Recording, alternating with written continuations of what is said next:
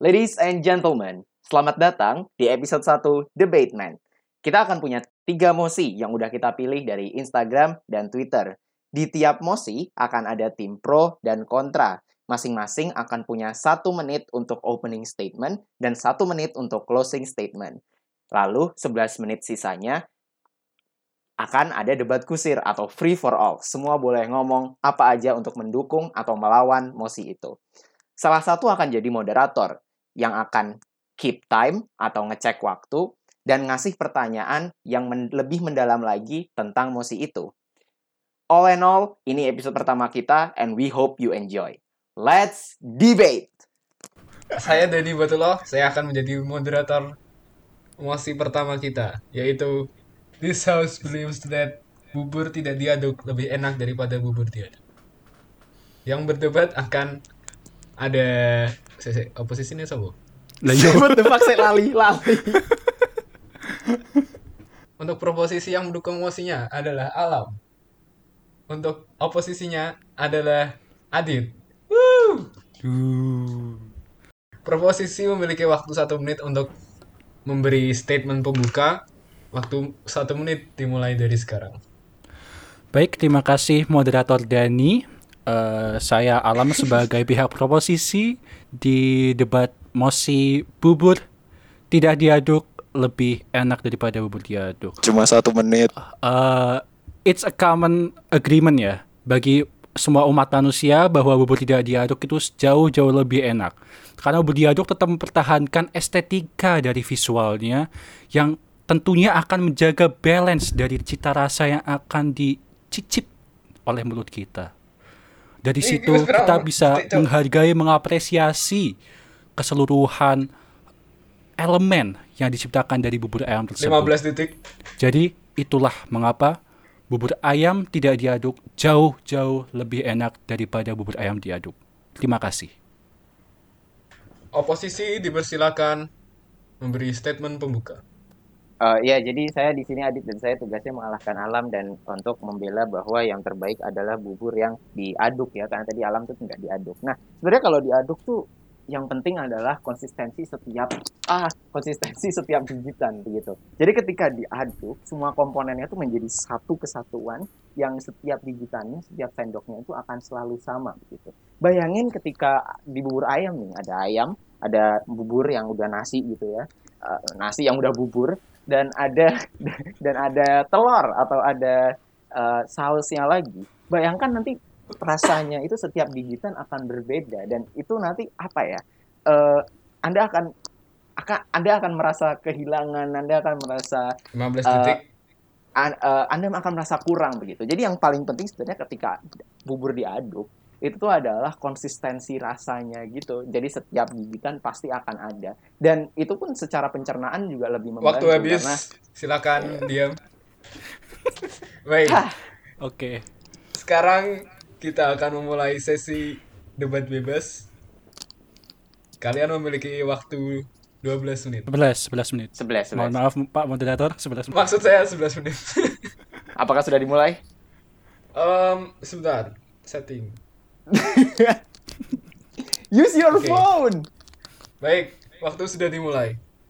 Oke. Em, jadi Enak diaduk, gini Mas Adit. enak diaduk, Em, enak diaduk. enak gak diaduk Mas Oposisi Adit? bisa diam. Coba. eh eh, coba ya saya cari surveinya dulu. Em, survei mengenai bubur diaduk dan tidak diaduk. Mas, kelamaan mas. Yang, Oh, iya. yang diperlukan adalah pandangan subjektif seseorang aja tuh tidak apa-apa, tapi harus dengan reasoning yang jelas. Dan reasoning saya di sini adalah ketika diaduk itu tuh ya itu mas tadi semua menjadi nyampur gitu. Kita menghargai setiap gigitan yang diberi oleh tukang buburnya itu mas. Tapi untuk mendapat seluruh konsistensi itu tidak perlu diaduk karena em, kita bisa mengatur eh, sendok kita biar eh, semua komponen dari bubur itu terambil semuanya. Karena eh, menurut Mas saya pribadi dan, dan pasti juga menurut anda pendengar maaf Mas Adit ini masih giliran saya untuk berbicara. Em, em, menurut para pendengar pun juga pasti akan setuju bahwa kerusakan yang didapat karena diaduk itu sangat penyengat mata dan mulut. Jadi em, sebuah estetika maaf. visual Bagaimana itu itu menyengat mata? iya menyengat mata karena eh, coba bayangin rupa rupa yang sangat tidak membentuk itu akan menurunkan selera makan kita. Wah, wah, wah, wah, sangat ofensif sekali, Mas. Jadi begini, Mas.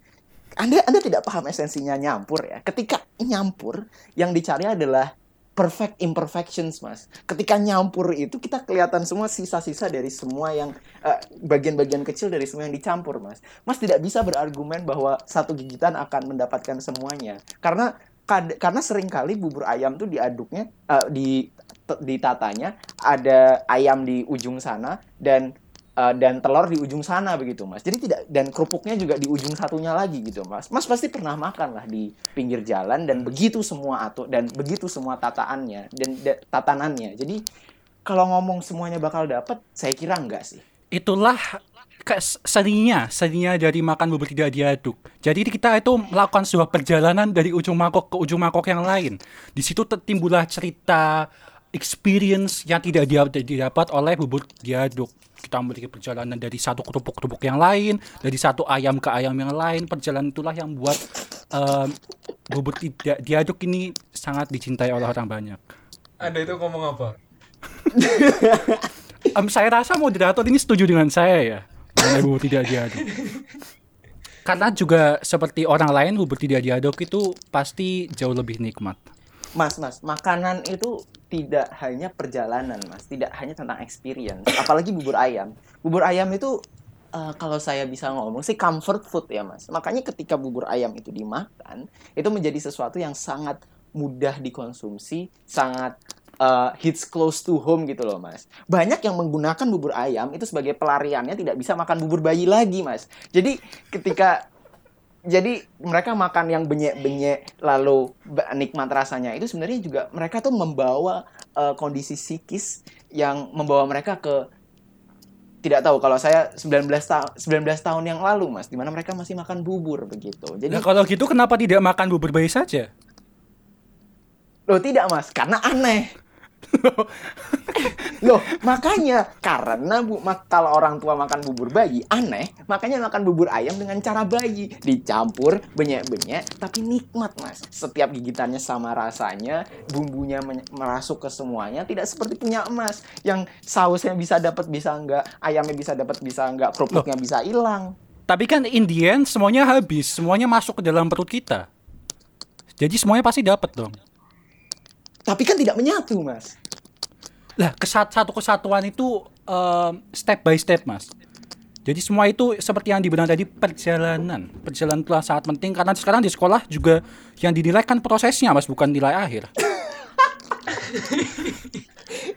itu. Mas, Mas, bayangin saya kalau saya membayangkan ya, bubur itu tuh eh, ibaratnya eh, apa ya, Mas ya?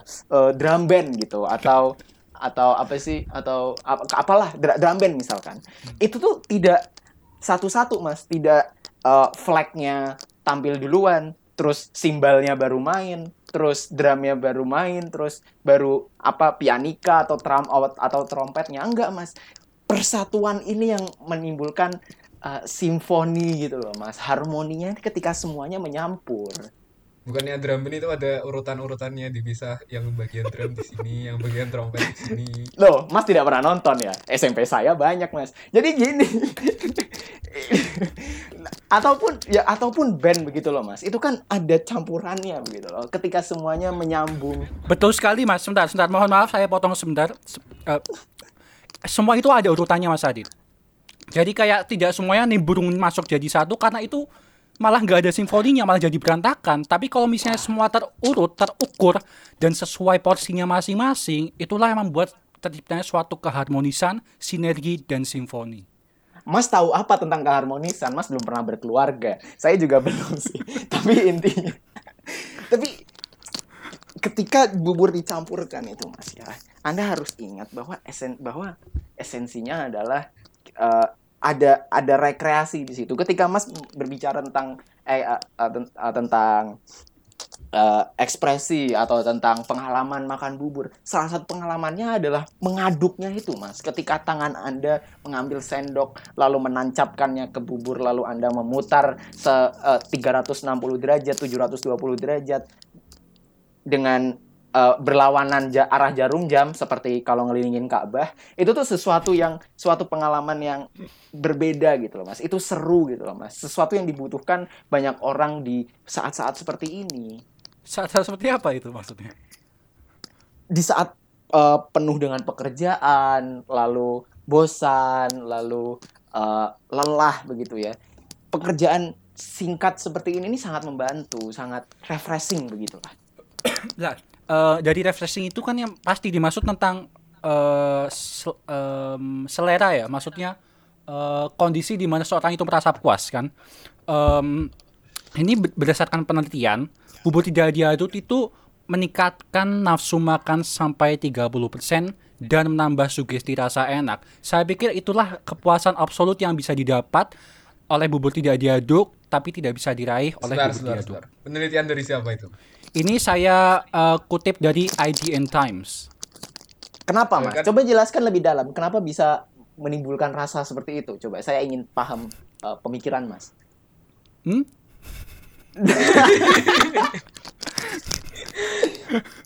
Data tuh dipahami mas. Jangan Hah? cuma jangan cuma data. Karena kan tidak tahu itu siapa. Karena ini mas, em, respondennya. sebentar, sebentar.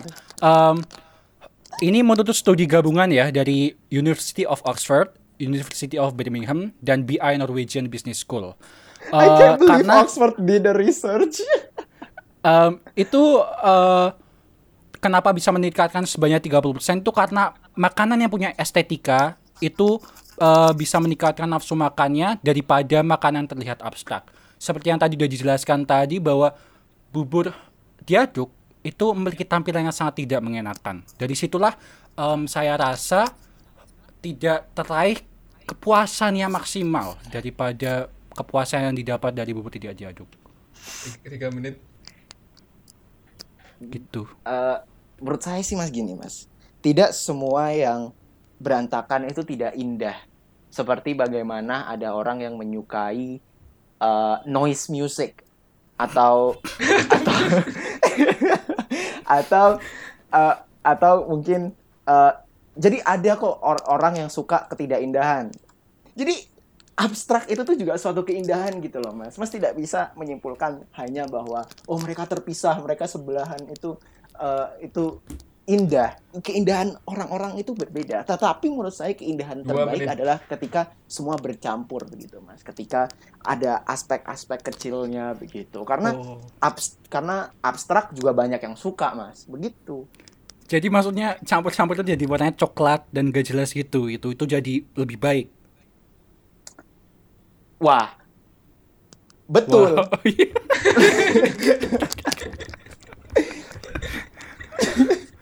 Em, saya juga ingin menambahkan ya bahwa em, bubur ayam itu sudah dibentuk sedemikian rupa demi presentasi yang baik. Masnya pasti pernah nonton MasterChef kan, di mana presentasi itu salah satu penilaian yang utama, salah satu penilaian yang utama dari eh, sebuah masakan. Saya kira bubur ayam juga dibikin sedemikian sedemikian rupa agar dapat dinikmati berdasarkan apa yang diatur oleh pembuat bubur ayam itu sendiri. Jadi dengan diaduk itu akan merusak eh, hasil presentasi yang disediakan oleh pembuat bubur ayam itu sendiri.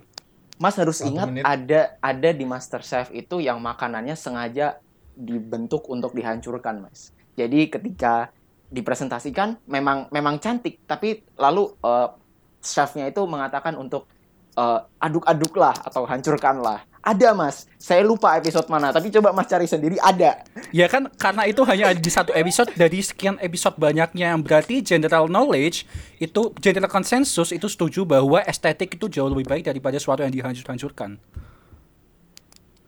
Tidak setuju. 25 detik.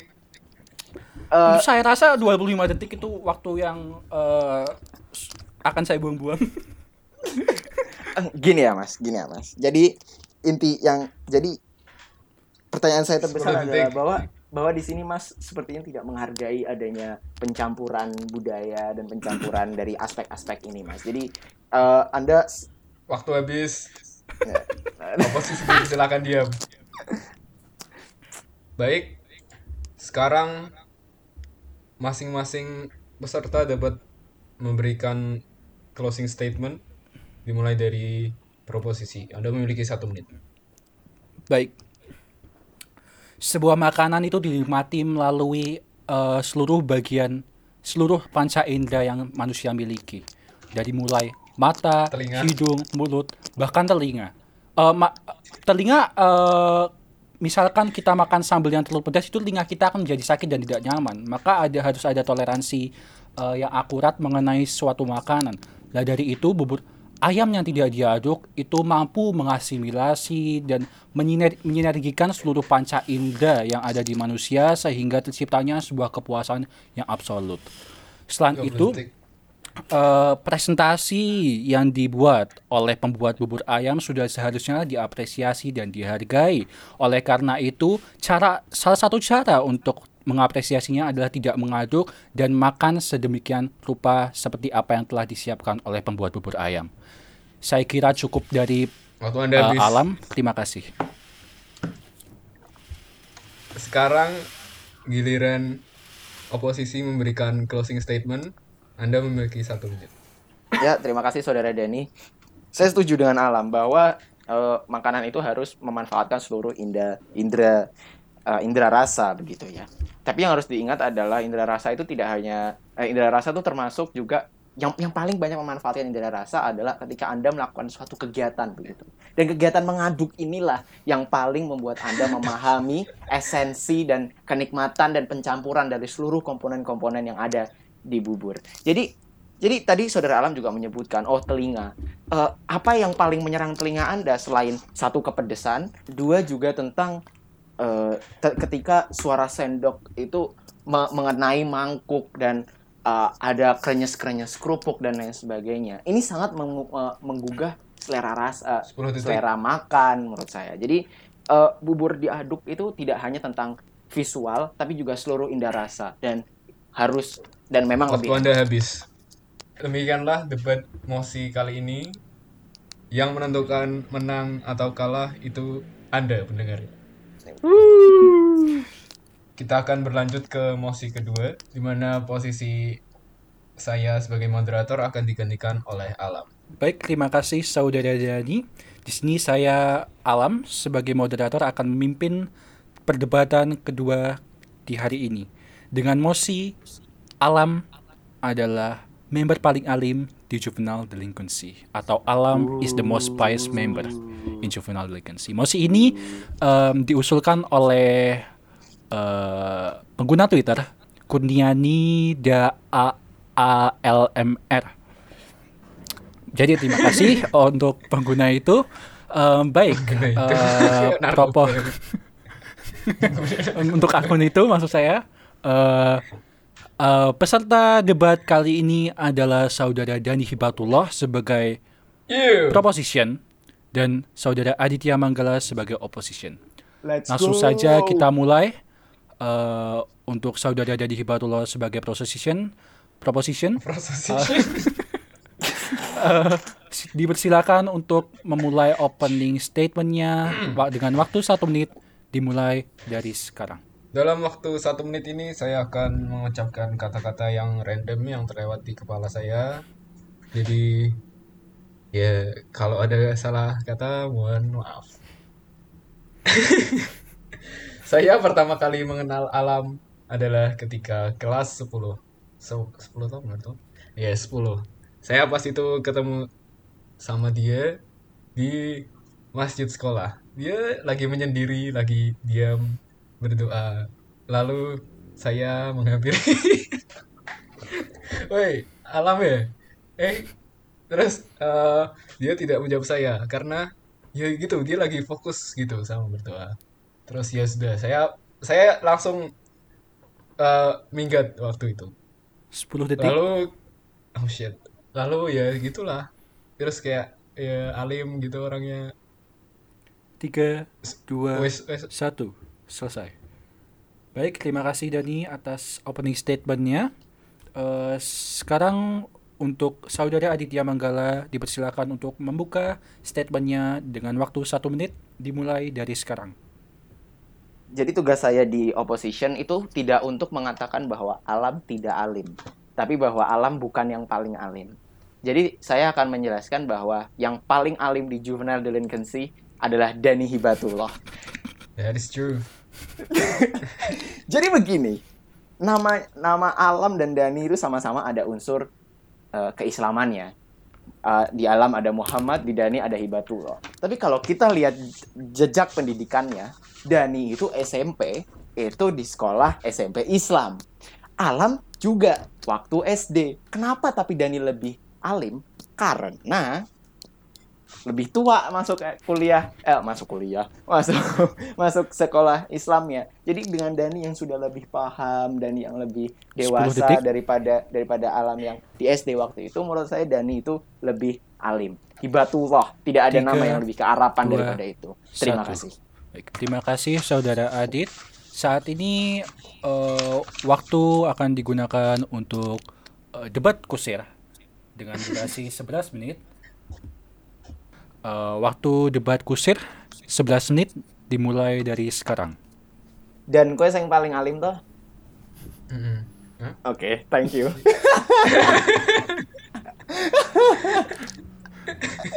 give me reasons why you're not Saya itu bukan sayanya yang nggak alim ya, tapi tuh alam itu memang alim banget itu. Dia tuh dia tuh kalau misalnya waktu kita lagi kumpul-kumpul gitu organisasi gitu ya dia tuh mesti yang ingatin sholat. Terus eh, waktu itu saya pernah ke kami lagi eh, dengan teman-teman lainnya pergi rombongan naik mobil ke Jogja. Waktu itu karena kondisinya perjalanan ya jadinya sangat lelah. Terus jadi di antara dari kami tidak ada yang mengingatkan sholat termasuk kalau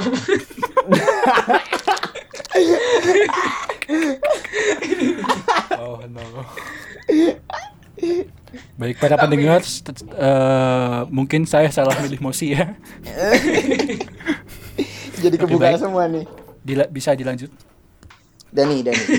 Eh, untuk menjadi alim itu tidak hanya eh, masalah apa yang dia perbuat, tapi juga apakah itu sudah memenuhi responsibility-nya, Dani. Nah, alam ini kan dia eh, followersnya banyak, udah bisa swipe up, ya kan? Iya, Nah. iya. Harusnya dia lebih banyak kalau memang dia lebih alim daripada kamu dan harusnya dia lebih banyak dakwah di situ dan Oh iya, betul juga loh. Ade- kamu kan tidak tidak punya follower yang sama banyaknya. Nah, jadi kamu tidak punya kewajiban nih seperti alam. Nah, alam nih punya kewajiban untuk menjadi eh, sangat alim gitu. Loh, tapi kan karena seperti yang tadi kamu bilang alim itu konteksnya bukan hanya sempit dalam hal ibadah.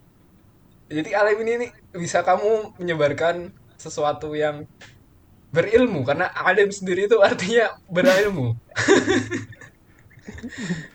ya, jadi yang yang dia sebarkan selama ini kan dia eh, ke Filipina terus ngapain gitu. Terus nge-live. Betul, itu negara Ya yang kan itu Islami. sudah memberikan ilmu gitu buat followersnya.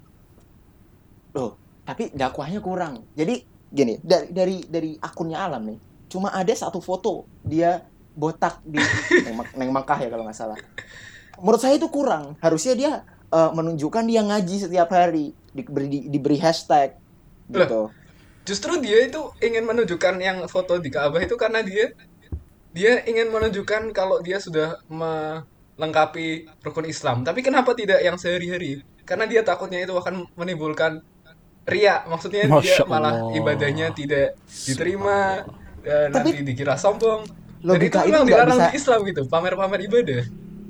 Tapi oh kalau begitu, kalau kalau satu, menurut saya itu logikanya tidak bisa jalan. Kenapa? Karena kalau memang dia takut ria, dia dia seharusnya tidak tidak menyebarkan itu dari awal begitu. Dia tidak Itu menyebarkan apa dia itu? botak ke Mekah gitu. Harusnya Ya, emang mungkin emang dia dia suka takut- suka sama kotanya. Kenapa Ah, Anda tapi- bisa menjudge yang kedua eh, nih, yang motifnya kedua dia? nih, yang kedua nih, kalau memang eh, kalau memang action itu tidak harus ditunjukkan, lebih dikit kamu menunjukkan eh, kegiatan beragama daripada alam Dani. Jadi memang kalau masalah ditutup-tutupi, kamu lebih alim.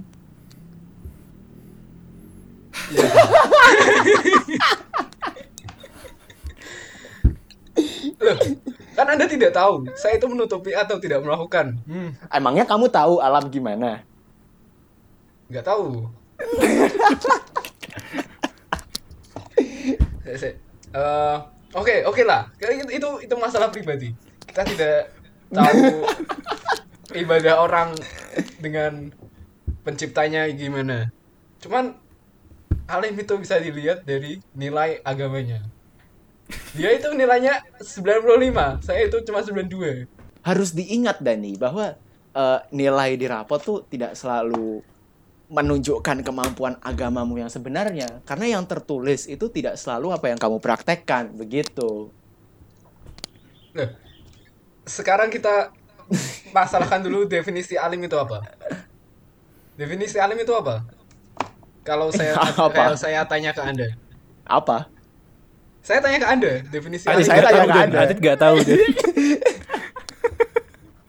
Kenapa kalau Anda tidak tahu apa itu definisinya, kenapa Anda bisa menjudge itu? Kayak definisi yang di kepala Anda itu gimana? Alim. coba sekarang jelaskan apa maksud alim di anda Alim saya itu tahu dari kata alim itu dari kata ilmu, ilmu. Jadi orang yang berilmu itu namanya alim. Jadi eh, ilmu agama nilainya lebih banyak, lebih alim, lebih banyak Oke. ilmunya. baiklah betul saya setuju seperti itu yang saya maksud tapi eh, lalu pertanyaannya selanjutnya begini saja lebih bagus ITB atau UGM Hmm, ada. itu sangat bisa diperdebatkan karena itu tidak bukan sesuatu yang bisa dinilai dengan apa ya? Dengan variabel-variabelnya itu banyak gitu. Jadi, coba ranking kalau paralel agama Dani itu lebih tinggi daripada gurunya, alam nggak? gurunya juga nggak beda jauh. Terus sudah ada silabusnya, sudah ada yang dipelajari apa, sudah perimeternya itu sudah variabel itu juga udah sama gitu loh. Jadi udah ada kontrolnya gitu. Kalau UGM dan ITB itu perbandingannya lebih luas itu. Malah justru kalau di ranking internasional kalau nggak salah tinggi UGM itu. Weird champ, oke. Jadi orang yang berilmu itu dan itu kan memang seperti yang anda bilang tadi tidak selalu menunjukkan begitu kan.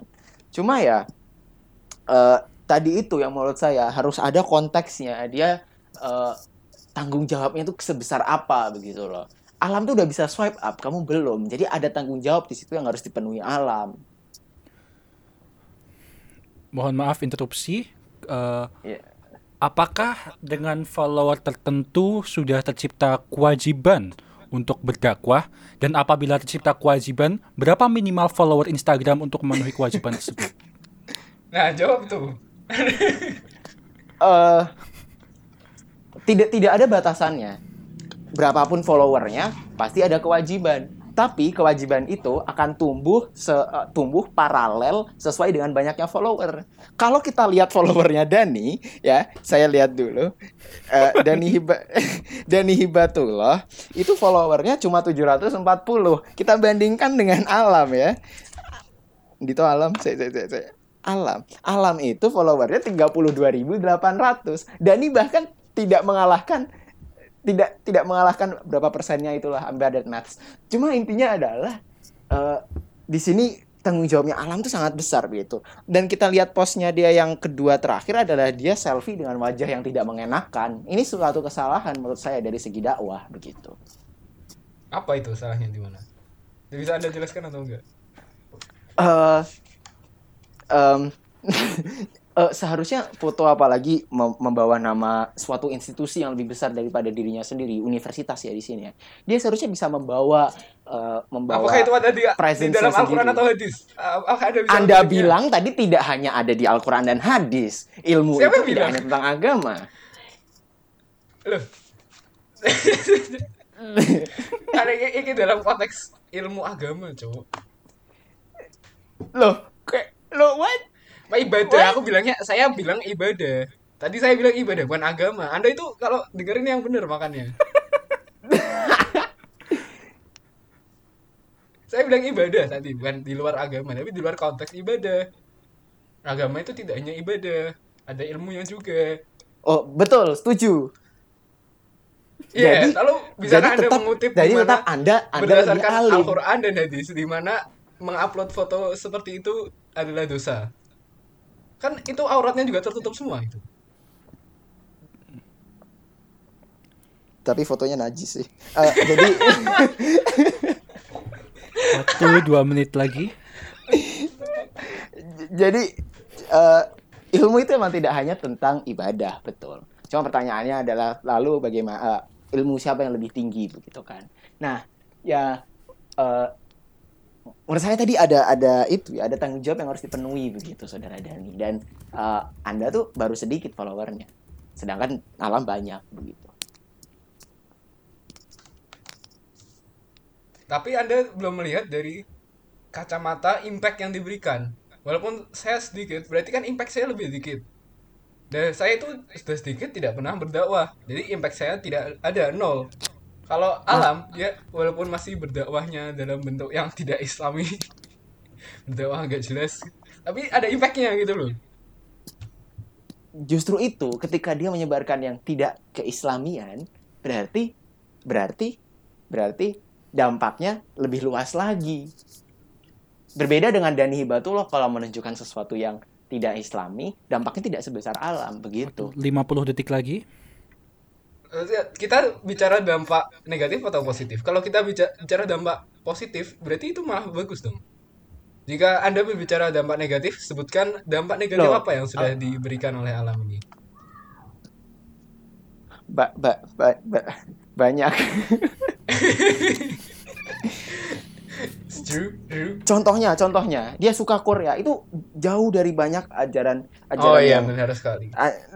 Benar sekali. jauh dari banyak eh, yang banyak ustadz katakan begitu bahwa kita tidak boleh menyembah sesuatu eh, sesuatu Waktu selain 10 detik lagi. itu gitu loh It- it selain yang seharusnya di ya, di cancel 3 2 1. Waktu habis. Em, sekarang eh, untuk peserta saudara Dani Hibatullah dipersilakan untuk eh, menjabarkan closing statementnya dengan waktu satu menit dimulai dari sekarang. Walaupun alam tidak pernah menunjukkan dakwahnya di Instagram, tapi saya yakin bahwa dia sudah menginspirasi banyak kaum muda untuk berbuat baik. Karena dari Instagramnya dia sudah memperlihatkan, memamerkan prestasinya itu, yang pergi-pergi ke mana-mana itu, ke Filipina, ya gitu gitulah. Ya, jadi saya yakin dengan dia menginspirasi kaum muda untuk berbuat yang bermanfaat itu sudah menjadi suatu tolak ukur seberapa alimnya dia. Waktu masih ada 15 detik. Ya, saya akan diam selama 15 detik. Baik, kalau begitu mari kita henti eh, hentikan.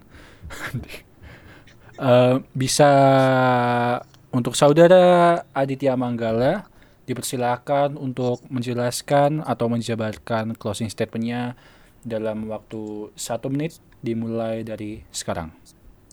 Eh, iya terima kasih saudara Alam yang eh, alim tapi sayangnya kalah alim dengan Dani ya.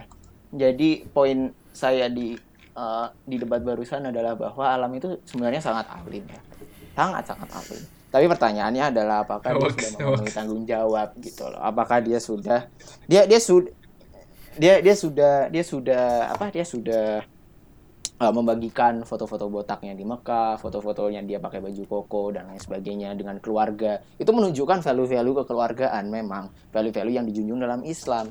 Tapi pertanyaannya adalah apakah itu sudah cukup? Apakah ketika kita melihat dengan pos-pos lainnya yang tidak ada berbau Islamnya apakah cukup? Begitu. Jadi apakah yang paling alim Muhammad Zinedine Alam Ganjar Eh, tidak, karena yang paling alim adalah Dani Hibatullah.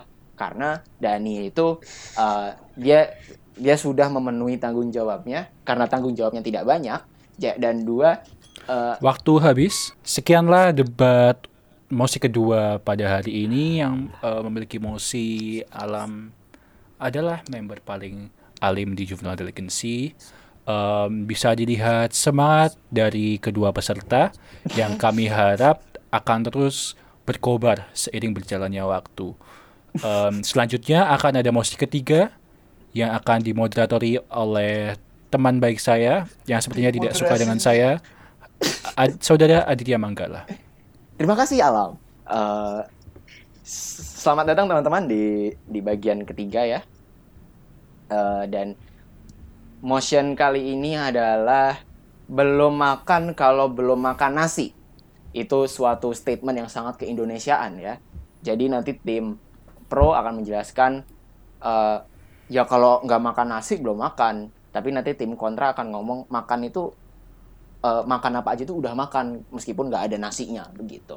Nah, jadi untuk timnya sendiri eh, berarti Alam menjelaskan kalau eh, mendukung bahwa belum makan kalau belum makan nasi. Berarti harus makan nasi. Sedangkan Dani nanti membela bahwa eh, belum makan nasi itu tetap udah makan, bisa tetap udah makan begitu. Iya. Oke. Oke. Saudara-saudara apakah sudah siap? Eh, al- ada Alam di tim pro dan Dani di tim kontra. Siap. Dani? Siap. Siap. Ya, uh, akan dimulai dengan opening statement ya, saudara uh, Alam. Dan satu menit Anda dimulai dari sekarang. Baik, nasi merupakan makanan pokok di Indonesia dan nasi itu sudah dimakan sejak zaman dulu hingga zaman sekarang. Jadi em, sudah bukanlah sebuah pertanyaan lagi kalau nasi itu sudah menjadi erat dengan manusia-manusia khususnya di Indonesia. Em, belum makan kalau belum makan nasi. Hal itulah yang selalu terpikirkan oleh kita sebagai masyarakat Indonesia memang makanan pokoknya adalah nasi. Jadi nasi, nasi, nasi itu nasi. Ditnasi.com. Ditnasi.com. Em, ya, jadi eh, yang perlu digarisbawahi itu adalah kepokokan dari sebuah nasi. Karena pokok itulah eh, adalah kata lain dari utama. 10 Jadi eh, keutamaan itu akan hilang apabila kita belum makan nasi. Seperti itu saudara-saudara. Sekian dari saya. Sudah selesai? Terima kasih.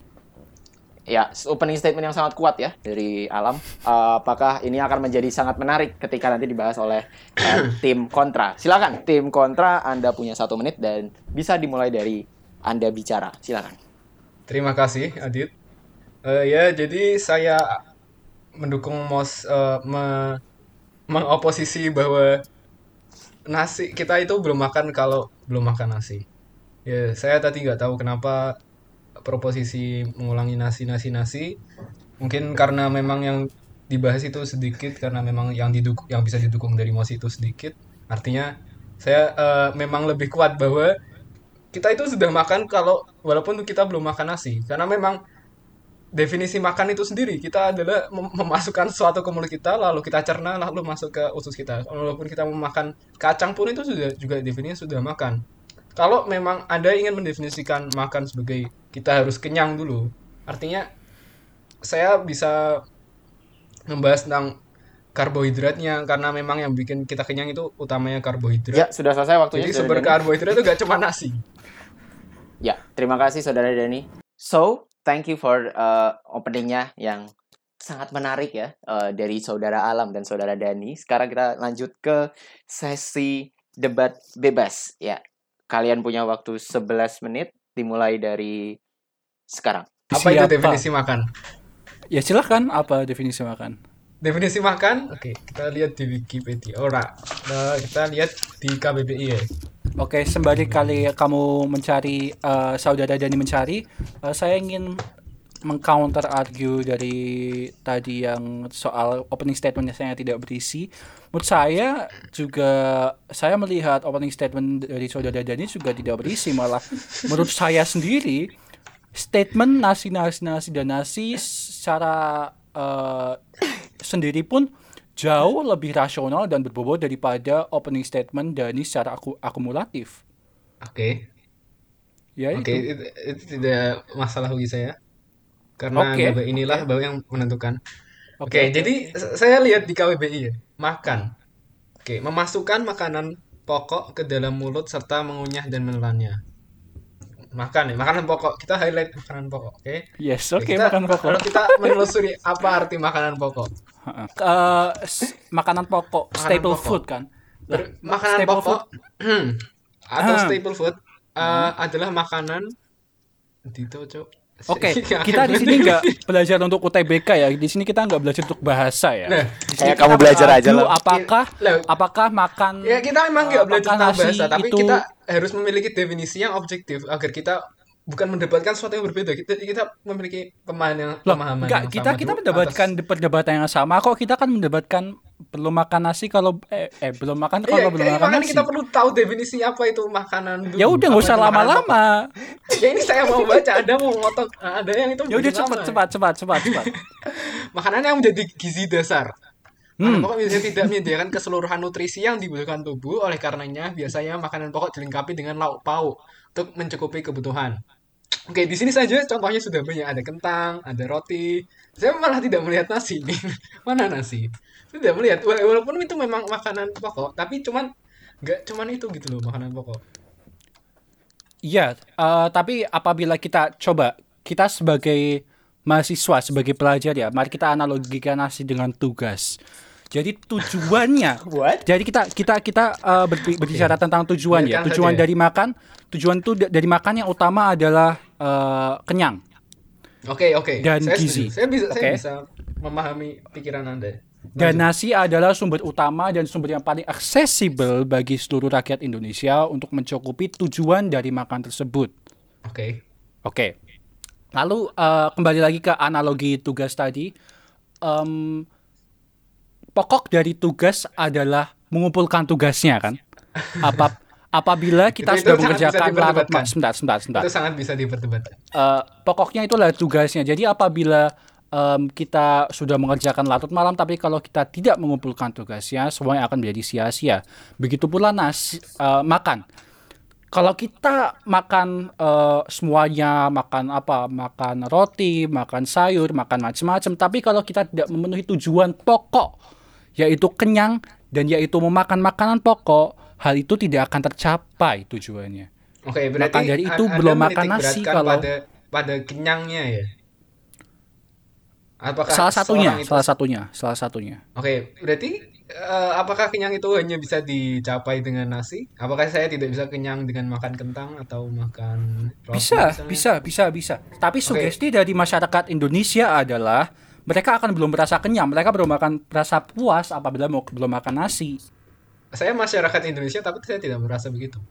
Berarti Anda bukan Jadi masyarakat, masyarakat Indonesia, Indonesia asli. mana yang yang Anda bicarakan ini? Hmm? Oh, masyarakat Indonesia bagian saudara Oke, oke, oke. Baik. Kalaupun begitu, apakah jika seseorang itu seumur hidupnya, se- seorang orang Indonesia ya, seumur hidupnya dia lebih banyak makan roti. Apakah dia bisa disebut tidak bisa makan? Tidak pernah makan maksudnya. Eh, enggak. Loh, loh gimana itu? Katanya belum makan kalau belum makan nasi. Sed- Sedangkan dia tidak pernah makan nasi, makannya roti terus. Iya. Iya. Enggak, be- eh, belum makan nasi di sini, eh, belum makan di sini itu sebagai metafor ya, sebagai eh, bahasa sederhana dari belum puas. Jadi belum makan, ah belum makan berarti kan yang dimaksud ini belum puas. Berarti eh, oke. sebagai pelengkap dari keseluruhan makan itu adalah nasi. Jadi kalau misalkan tadi eh, yang saudara Dani contohkan eh, kalau belum apa kalau makan roti berarti dia belum makan secara tidak langsung iya dan tidak gitu Apa maksudnya itu? maksudnya ya seperti yang saya ucapkan tadi apakah kurang iya dan tidak itu gimana itu? berarti iya sudah makan dan belum makan Eh, tidak bisa begitu. Ini ini bukan kalau enggak ya enggak, kalau iya ya iya. belum belum Lalu mana yang benar? Anda bisa jawab saya atau tidak? Iya atau tidak? apa ulangi pertanyaannya Iya sudah makan atau tidak? Belum makan. Em, dalam konteks apa ini ada- ini sangat simpel. Anda tidak perlu konteks sudah makan Enggak, enggak, atau enggak. belum. Kalau Karena seorang yang mosi- itu. mosi yang eh, diberikan di sini adalah bukan suatu hal yang bisa kita ambil secara literal di Oke. situ. Jadi kalau misalkan Oke, pertanyaan puas diberikan Anda- sebentar, sebentar. puas ya? Saudara Dani, saudara Dani belum Denny, saya belum selesai. Mohon maaf. Eh, mohon maaf ya, silakan Alam. Eh, jadi eh, kalau misalkan pertanyaan yang tadi saudara Dani ajukan kepada saya itu adalah pertanyaan mengenai translasi atau terjemahan literal. berbeda dengan konteks yang sedang kita berdebatkan di sini. Belum makan kalau belum makan nasi itu bukanlah belum makan dalam eh, hal secara literal belum makan gitu loh. Belum makan eh, gimana? belum eh, belum makan apabila belum makan nasi adalah bukan suatu kalimat yang bisa kita serap secara literal itu sendiri gitu. Ya, silakan Oke, berarti- Dani mungkin. Yang saya pahami ini artinya belum puas ketika belum makan nasi. Iya, betul. Karena puasnya itu dari kenyangnya gitu. Belum lengkap rasanya. Cupnya itu dari mana itu? Dari Lah. kenyangnya atau apanya? Lengkapnya itu bisa dibilang dari budaya dan tradisi karena eh, makan nasi itu sendiri sudah eh, menjadi kebiasaan sehari-hari masyarakat Indonesia. Jadi apabila tradisi itu tidak dilengkap dipenuhi, hal itu akan merasa eh, masyarakat Indonesia akan merasa adanya kekurangan apabila belum makan nasi. Oke, tapi kalau kita lihat dari scope subjek, eh, objektifnya, kita melihat apa yang dikandung nasi ini. Yang dikandung nasi adalah karbohidrat. Jadi Iya. karbohidrat itu yang sumber eh, energinya lah kayak mobil perlu bensin dan manusia itu atau hewan manusia itu juga butuh karbohidrat. Nah, Tiga menit lagi. sumber karbohidrat itu bukan cuma nasi. Jadi saya juga bisa mendapat energi, dapat kenyang, bisa puas dengan makan kentang, makan roti atau makanan pokok lainnya gitu. Bu- Nggak cuma nasi. Iya betul sekali. Dan tidak Namun saya saya sangat tidak setuju dengan kenapa dikaitkan tradisi itu karena aneh sekali gitu. karena Ya, ini ya, adalah sebuah kelengkapan. itu- Silakan, saudara Makan itu cuman Kat- ya makan, ya kamu memenuhi kebutuhan biologismu gitu loh. Silakan Enggak, Saudara karena Alam. eh, seluruh aktivitas pasti pasti ada eh, istilahnya sebuah rutinitas ya. Kayak misalkan saudara Dani misalkan setiap hari bangun jam 7 pagi lalu langsung ke kamar mandi. Terus apabila ada sesuatu yang melenceng dari rutinitas tersebut pasti ada yang merasa aneh, merasa janggal dan merasa tidak lengkap. Saya nggak mandi biasa aja. Ya, ya, itu kan hanya contoh yang contoh yang tidak faktual ya, karena saya juga nggak tahu rutinitas pagi hari dan hibatullah itu seperti apa. Eh, it, saya hanya memberikan gambaran umum saja. Apabila rutinitas tersebut dicabut, hal itu akan memberikan suatu kekosongan. Tapi itu sangat sangat me- meremehkan apa tuh kemampuan manusia gitu loh. Kayak kita itu nggak perlu dikotak-kotakin gitu kayak harus makan nasi, harus nggak. Yang penting karbohidrat itu ada itu nggak perlu dikait dikaitkan dengan tradisi atau apalah itu. Iya, nggak apa-apa. Makan ya makan. Iya nggak masalah. Ka- kamu Ya makan udah, berarti- roti, berarti yang penting habis itu makan makan nasi karb- gitu loh. Saya ada Ya pertanyaan. kenapa harus nasi? Kan kan harus kenapa harus nasi? Eh, kenapa eh, bolehkah makanan itu diartikan dengan eh, dengan ada konteks budaya atau makan apa aja seperti itu? Maksudnya? Maksudnya gimana? Bol, eh, pengertian pengertian konteks budaya. pengertian makan di sini boleh dikaitkan menurut kalian boleh dikaitkan dengan budaya atau tidak? Dengan kondisi saya atau makan ya makan. negara? Boleh. Boleh. Silahkan Kalau kalau kalau makan harus nasi itu alay banget gitu loh. Kayak kamu nggak bisa hidup Oh, tanpa nasi. oh. Oke, baik ini akan menyinggung 250 juta masyarakat Indonesia. Wow. Anda itu yang meremehkan 250 juta masyarakat Indonesia. Anda mengira masyarakat Indonesia kalau nggak ada nasi itu mati gitu. Kamu Anda menghina masyarakat Sa- Indonesia. saya nggak berbicara Kita kalau nggak makan nasi itu. mati. Bung, Bung, tolong, tolong, Bung. Ya, kondisif kembali ya. Eh, jadi bagaimana? Eh, si- silakan dari Mas Alam dulu. Sepertinya saudara Dani masih belum paham mengenai esensi makan nasi ini. Dari tadi memberi contoh makan roti, makan Saudara kentang, makan roti, makan tidak Bukan seperti itu, gitu bukan masalah gizinya, tetapi masalah tradisi budaya dan rutinitas. Ini sebuah prinsip masyarakat Indonesia dalam 10 detik mempertahankan kebudayaannya. Saudara Dani, silakan. Apakah tiap masyarakat Indonesia berada di luar negeri itu harus makan nasi atau kayak dia makan seadanya ada di sana yang lebih murah, lebih accessible seperti roti misalnya? Iya, oke. Ya, Ap- sudah cukup Oh, selesai. nasi kalau tidak ada nasi saya tidak makan. Waktunya sudah selesai, yang 11 menit. Silahkan closing statement dari eh, Mas Alam dulu, silahkan. Oke, Satu menit, mulai dari Anda bicara. Oke baik, terima kasih saudara Adit. Nasi sudah menjadi salah satu bagian hidup yang tidak dapat dipisahkan, khususnya bagi masyarakat Indonesia. Apabila bagian itu diambil, dijarah seperti orang-orang yang seperti saudara Dani ini, Bicara. pasti tentu akan Anda ada kekosongan dalam diri kita.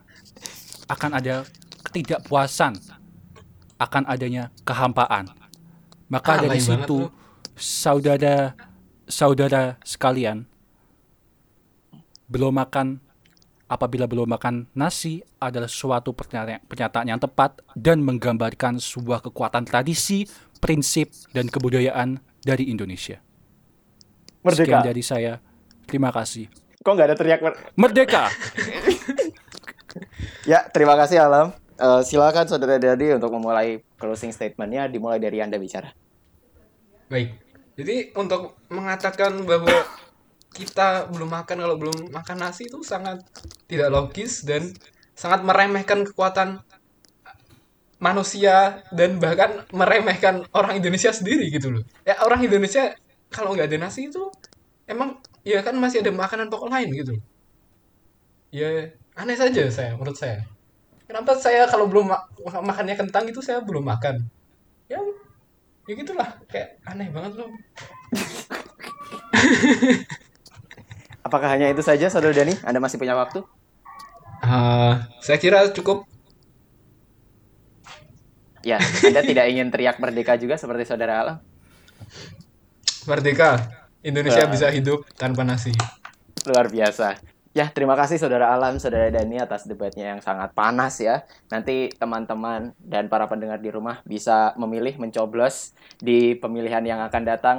Eh, Alam dan Dani, silahkan yang paling mewakilkan eh, perasaan dan prinsip Anda. Eh, sekian untuk Motion 3. Terima kasih. Baik, em, saya eh, Alam Ganjar akan menutup debatmen episode debatmen pada hari ini. Sebuah tiga perdebatan yang sangat menarik, panas, dan tentunya menghibur bagi kita semua.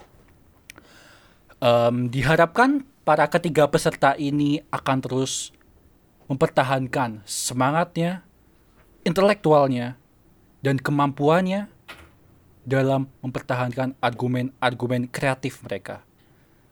Dan kami berharap sebagai juvenile delinquency, Anda akan terus berpartisipasi dengan memberikan mosi-mosi unik dan inovatif kalian. Sekian dari episode debatmen kali ini. Stay safe dan tetap berdebat.